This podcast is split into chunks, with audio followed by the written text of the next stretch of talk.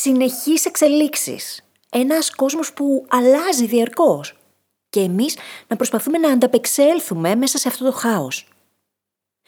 Δεν θα ήθελες μερικές φορές να ήταν πολύ πιο απλά τα πράγματα και να μπορούσες ίσως ακόμα και να προβλέψεις το μέλλον.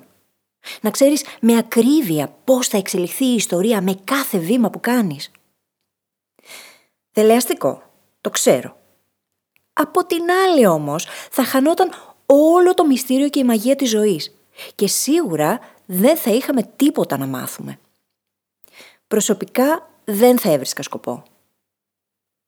Από την άλλη, το να εστιάσουμε μέσα σε αυτό το χάος σε λίγα πράγματα, στα οποία να μπορούμε να βασιστούμε, μπορεί να κάνει και όλη τη διαφορά.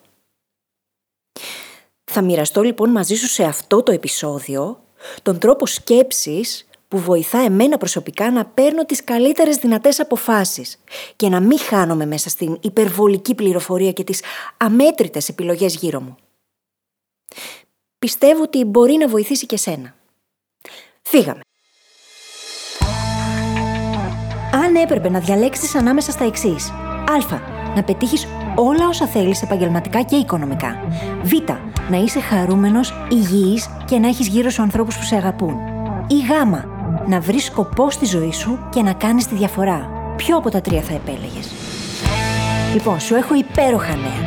Δεν χρειάζεται να διαλέξεις. Μπορείς να τα έχεις όλα. Το θέμα είναι πώς μπορούμε να πετύχουμε όλα όσα θέλουμε, ενώ παράλληλα είμαστε ευτυχισμένοι και νιώθουμε ολοκληρωμένοι, χωρίς να πρέπει να συμβιβαστούμε. Αυτό είναι το ερώτημα που θα απαντήσουμε μαζί και μας περιμένει ένα εκπληκτικό ταξίδι. Το όνομά μου είναι Φίλης Γαβρίλιδου και σε καλωσορίζω στο podcast μου Φιλισοφίες. Πρόσφατα αποφάσισα να σταματήσω το podcast. Για ένα διάστημα τουλάχιστον. Το επεισόδιο που ακούς αυτή τη στιγμή είναι το τελευταίο της σεζόν και το πιθανότερο είναι ότι θα τα ξαναπούμε από εδώ μέσα στο φθινόπωρο. Αν δεν αλλάξει κάτι μέχρι τότε. Για πολλούς και πολλές από εσάς ξέρω ότι αυτό δεν ήταν και πολύ ευχάριστο νέο. Και εδώ που τα λέμε κάνω podcasting συστηματικά από τον Ιανουάριο του 2019 και δεν έχω σταματήσει έκτοτε καθόλου. Όσο να πεις, ήταν και για μένα δύσκολη απόφαση καθώς το podcasting αποτελεί μέχρι και σήμερα μεγάλο κομμάτι της επαγγελματικής μου ταυτότητας.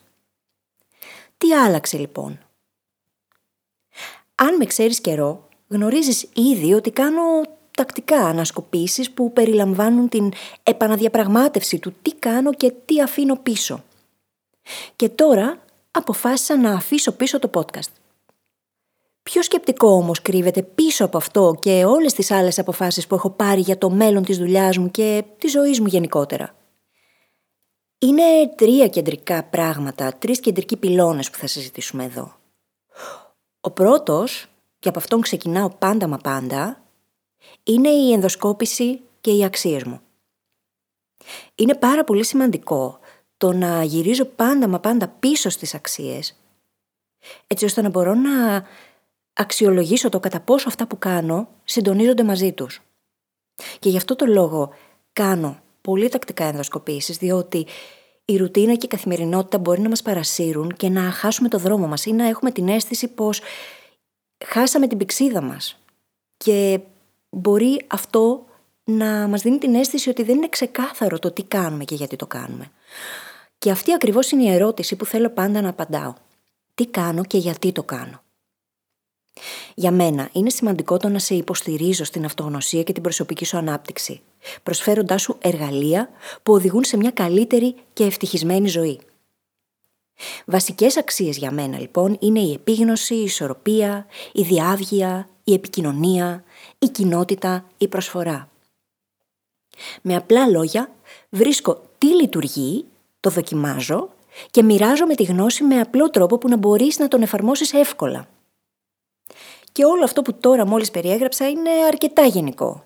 Συμφωνείς; Το γεγονός ότι είναι αρκετά γενικό σημαίνει ότι μπορώ να το κάνω με πολλούς τρόπους. Θα αναφέρω μερικά παραδείγματα. Κάποιες από τις πολύ δημοφιλείς επιλογές που επικρατούν είναι το podcasting, τα social media, το YouTube. Νομίζω ότι ξέρεις ποιες είναι οι επιλογές πάνω κάτω και δεν χρειάζεται να απαριθμίσω όλα τα διαθέσιμα μέσα. Πώς λοιπόν αποφασίζω εγώ τώρα ποιο από αυτά βγάζει ή δεν βγάζει νόημα για μένα εφόσον έχω πάει πίσω στις αξίες, τα θέλω και το τι είναι σημαντικό για μένα. Για να μπορέσω να φιλτράρω από εκεί και πέρα τι κάνω και γιατί το κάνω και τι αφήνω πίσω. Ο δεύτερος πυλώνας λοιπόν που συζητάμε εδώ είναι ο κανόνας 80-20, τον οποίο ίσως έχεις ακούσει να τον αναφέρω συχνά. Μάλιστα υπάρχουν δύο επεισόδια αφιερωμένα στον κανόνα αυτό στο Brain Hacking Academy και θα τα βρεις στις σημειώσεις αυτού του επεισοδίου. Προς το παρόν θέλω να κρατήσεις τον ορισμό που λέει ότι σε κάθε κατάσταση το 20% των δράσεων οδηγεί στο 80% των αποτελεσμάτων ή των κερδών. Τώρα, το 20 και το 80 σαν ποσοστά μπορεί να παίζουν, να είναι 15, 25. Η αναλογία όμως συνήθως είναι αυτή. Συνήθως είναι κάπου εκεί κοντά.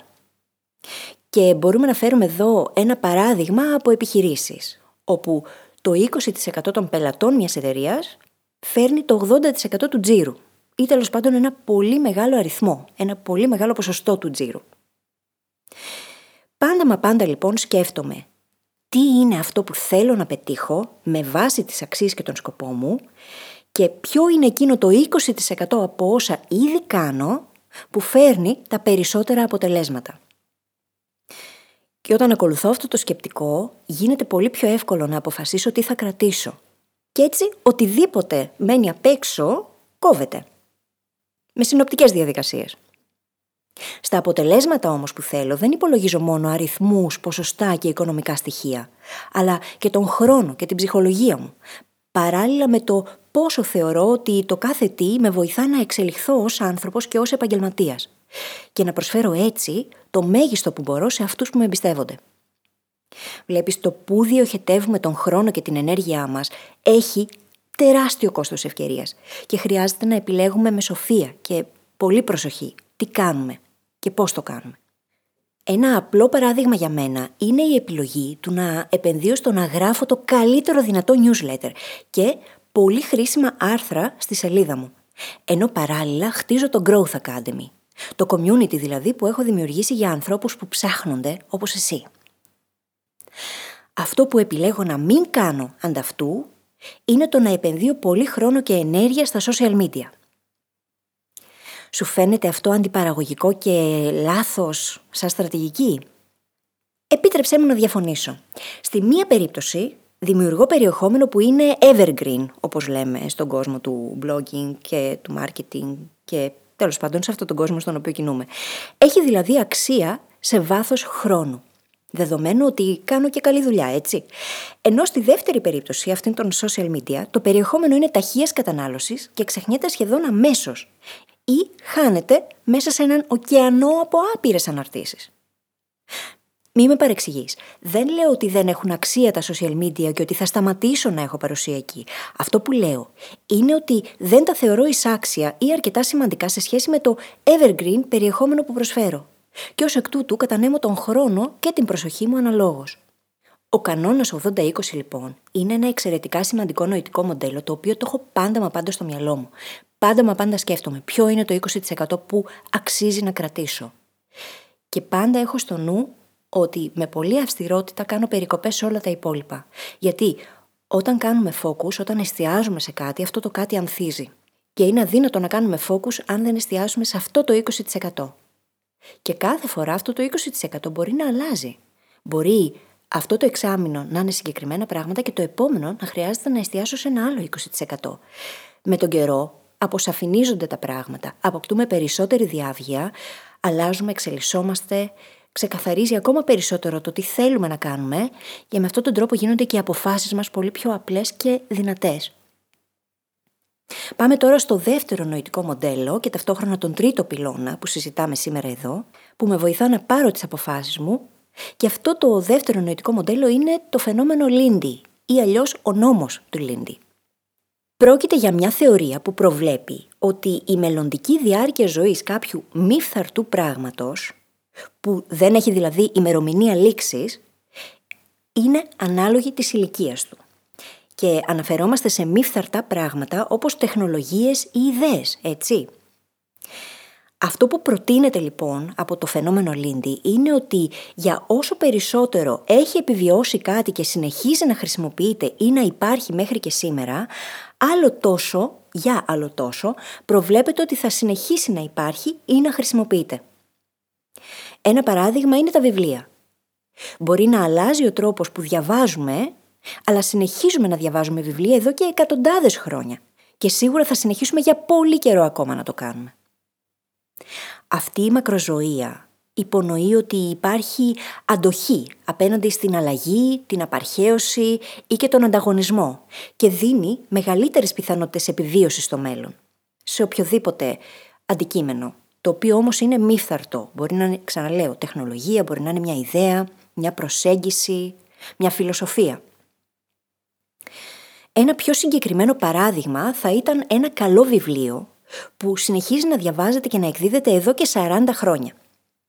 Μπορούμε σε αυτήν την περίπτωση λοιπόν, σύμφωνα με τον νόμο Λίντι, να πούμε ότι έχει τουλάχιστον άλλα 40 χρόνια μπροστά του, καθώς έχει αποδείξει και συνεχίζει να αποδεικνύει την αξία του. Το δικό μου σκεπτικό τώρα σε ό,τι αφορά τη δουλειά μου. Τα blogs έχουν ήδη σχεδόν 30 χρόνια ζωής και τα άρθρα εκεί μένουν.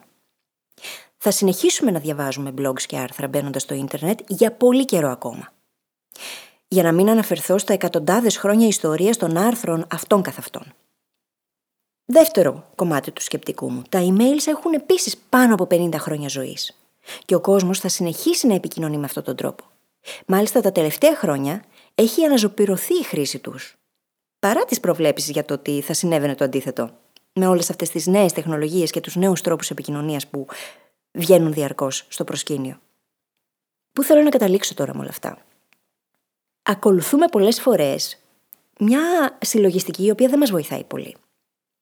Αντί να ρωτάμε όμως τι πρόκειται να αλλάξει στα επόμενα 5 με 10 χρόνια και να χανόμαστε μέσα σε έναν ωκεανό πραγμάτων που πραγματικά θα αλλάξουν και είναι άπειρα, είναι πολύ προτιμότερο να ρωτάμε τι θα παραμείνει ίδιο και να εστιάζουμε σε αυτό.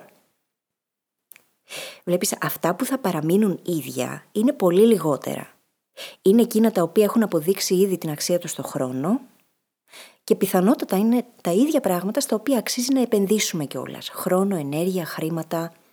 Γιατί αυτά θα μείνουν μαζί μας για περισσότερο καιρό. Ενώ οι νέες τεχνολογίες, τα νέα social media, οτιδήποτε καινούριο το οποίο είναι hype, είναι trendy, είναι πολύ πιθανό να έρθει και να παρέλθει. Χωρίς αυτό να σημαίνει ότι δεν έχει πιθανότητες να μείνει, έτσι. Τώρα, είπαμε πολλά και ίσως αναρωτιέσαι πώς μπορείς να τα αξιοποιήσεις όλα αυτά για να προβλέψεις καλύτερα το μέλλον σου. Θα σου πω λοιπόν αυτό που πίστευαν και οι πρόγονοί μας για την αυτογνωσία. Όποιος γνωρίζει τον εαυτό του, γνωρίζει και το μέλλον του. Ξεκίνα λοιπόν με το πρώτο βήμα. Αποφάσισε τι κάνεις και γιατί το κάνεις, καθώς και ποιες είναι οι αξίες σου. Τι είναι σημαντικό για σένα. Έπειτα άκου το επεισόδιο όσες φορές χρειαστεί για να εφαρμόσεις όσα είπαμε εδώ στη δική σου ζωή. Πάμε λοιπόν τώρα να δούμε για άλλη μια φορά συνοπτικά όσα είπαμε. Μοιράστηκα μαζί σου τον τρόπο σκέψης που βοηθά εμένα προσωπικά να παίρνω τις καλύτερες δυνατές αποφάσεις και να μην χάνομαι μέσα στην υπερβολική πληροφορία και τις αμέτρητες επιλογές γύρω μου. Θεωρώ ότι αυτό είναι ό,τι πιο κοντινό υπάρχει στο να μπορέσεις να προβλέψεις το μέλλον. Και η συλλογιστική που περιέγραψα εδώ συνδυάζει τρία πράγματα. Το πρώτο είναι η ενδοσκόπηση με βάση τις αξίες μου, με έμφαση στις ερωτήσεις τι κάνω και γιατί το κάνω. Το δεύτερο είναι η εφαρμογή του κανόνα 80-20 που προβλέπει ότι σε κάθε κατάσταση το 20% των δράσεων οδηγεί στο 80% των αποτελεσμάτων ή των κερδών και βοηθάει πάντα μα πάντα να το έχουμε στο μυαλό μας και να είμαστε και έτοιμοι να αφήσουμε πράγματα πίσω γιατί αυτό είναι πολύ βασικό και συνήθως οι περισσότεροι άνθρωποι κολλάνε σε αυτό, στο ότι δυσκολεύονται να αφήσουν πράγματα πίσω. Και το τρίτο πράγμα που ολοκληρώνει τη συλλογιστική μου είναι το φαινόμενο Λίντι ή ο νόμος του Λίντι που είναι μια θεωρία η οποία προβλέπει ότι η μελλοντική διάρκεια ζωής κάποιου μη φθαρτού πράγματος είναι ανάλογη της ηλικίας του. Δηλαδή, αν υπάρχει ήδη 10 χρόνια, έχει άλλα 10 χρόνια μπροστά του. Και επαναλαμβάνω την τελική ερώτηση που μπορεί να το συνοψίσει. Αντί να ρωτάς τι τι πρόκειται να αλλάξει μέσα στα επόμενα 5 με 10 χρόνια και να χάνεσαι μέσα σε υπερβολικές πληροφορίες και άπειρες επιλογές, είναι πολύ προτιμότερο να ρωτάς τι θα παραμείνει ίδιο και να εστιάζεις σε αυτό ή σε αυτά τα λίγα πράγματα τα οποία μπορούν όντως να σε πάνε μπροστά. Λοιπόν, τώρα ήρθε η σειρά σου. Σε αφήνω να επεξεργαστείς και να εφαρμόσεις όσα είπαμε και είμαι σίγουρη ότι κάπου καλά θα σε οδηγήσουν.